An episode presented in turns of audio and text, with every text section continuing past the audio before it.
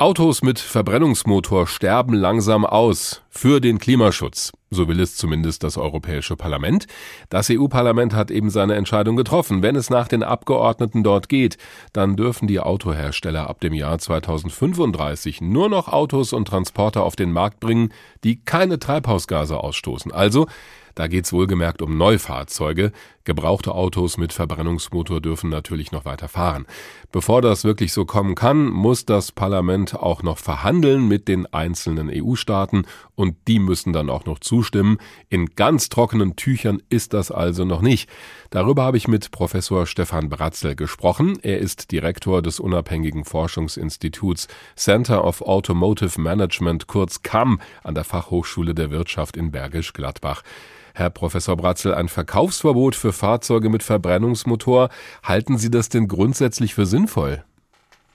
Ich glaube, es ist sinnvoll und es ist auch notwendig, äh, wenn wir tatsächlich äh, dieses 2-Grad-Ziel äh, oder gerade das 1,5 Grad Klimaziel noch erreichen wollen, dann müssen die Anstrengungen gerade auch im Verkehrssektor noch wesentlich verstärkt werden. Und da braucht es mehr und Elektromobilität ist im Moment die zentrale Strategie, um den Verkehrssektor zu dekarbonisieren. Insofern ist es richtig und wichtig, auch das muss man auch dazu sagen, äh, wenn äh, die Herausforderungen für den Markthochlauf, was die äh, Rahmenbedingungen anbetrifft, die hergestellt werden müssen, schon herkulesisch sind.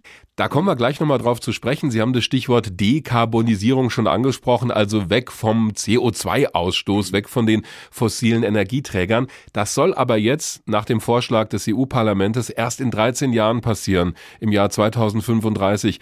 Ist es nicht ein bisschen spät für den Klimaschutz? Ich glaube sozusagen, äh, dass ähm, dieser Vorstoßverbot des Verbrenners 2035 sozusagen einen Signaleffekt auslöst. Es mhm. ist ja zum einen so, dass die Automobilhersteller ohnehin schon sich äh, mehrheitlich für das Thema batterieelektrische Mobilität entschieden haben und dort große Anstrengungen äh, verfolgen. Aber die werden nicht erst 2035 dann aufhören äh, mit dem Bau von Verbrennern, sondern werden die Entwicklung schon deutlich vorher einstellen.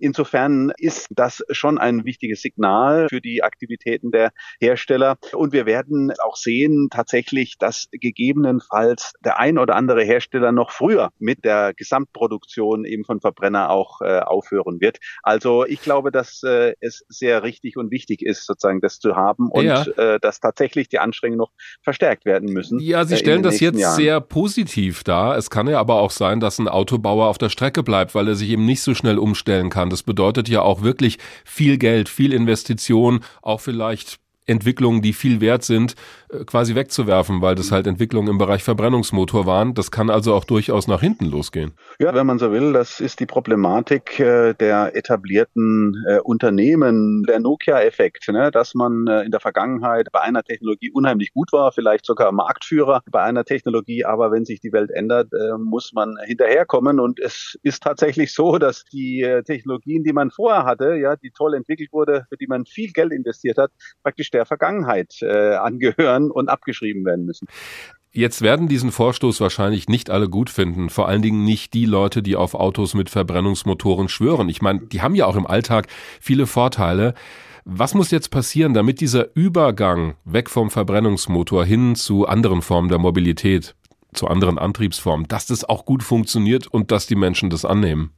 Ja, die Herausforderungen sind riesig. Äh, ich glaube, der zentrale Ansatzpunkt ist die Schnellladeinfrastruktur. Wir müssen es schaffen, in Europa eine flächendeckende Schnellladeinfrastruktur hinzubekommen, die es eben ermöglicht, das Elektroauto etwa innerhalb von zehn Minuten äh, mit äh, einer neuen Reichweite von 200 Kilometer aufzuladen. Mhm. Das muss gelingen. Das bedeutet aber auch diese ähm, ja, langsam Ladeplätze, ja, wo ein Auto praktisch den ganzen Tag steht im öffentlichen Straßenraum, äh, die müssen schrittweise verschwinden und der Vergangenheit angehören gehören. Und müssen nicht auch die Autos Ja, und müssen die Autos nicht auch deutlich billiger werden, weil Elektroautos kosten schon im Moment noch wirklich sehr viel. Ja, das ist der zweite ganz große Aspekt. Der Preis der Elektroautos muss niedriger werden und dieser Preis hängt wesentlich an der Batterie, an der Batteriezelle.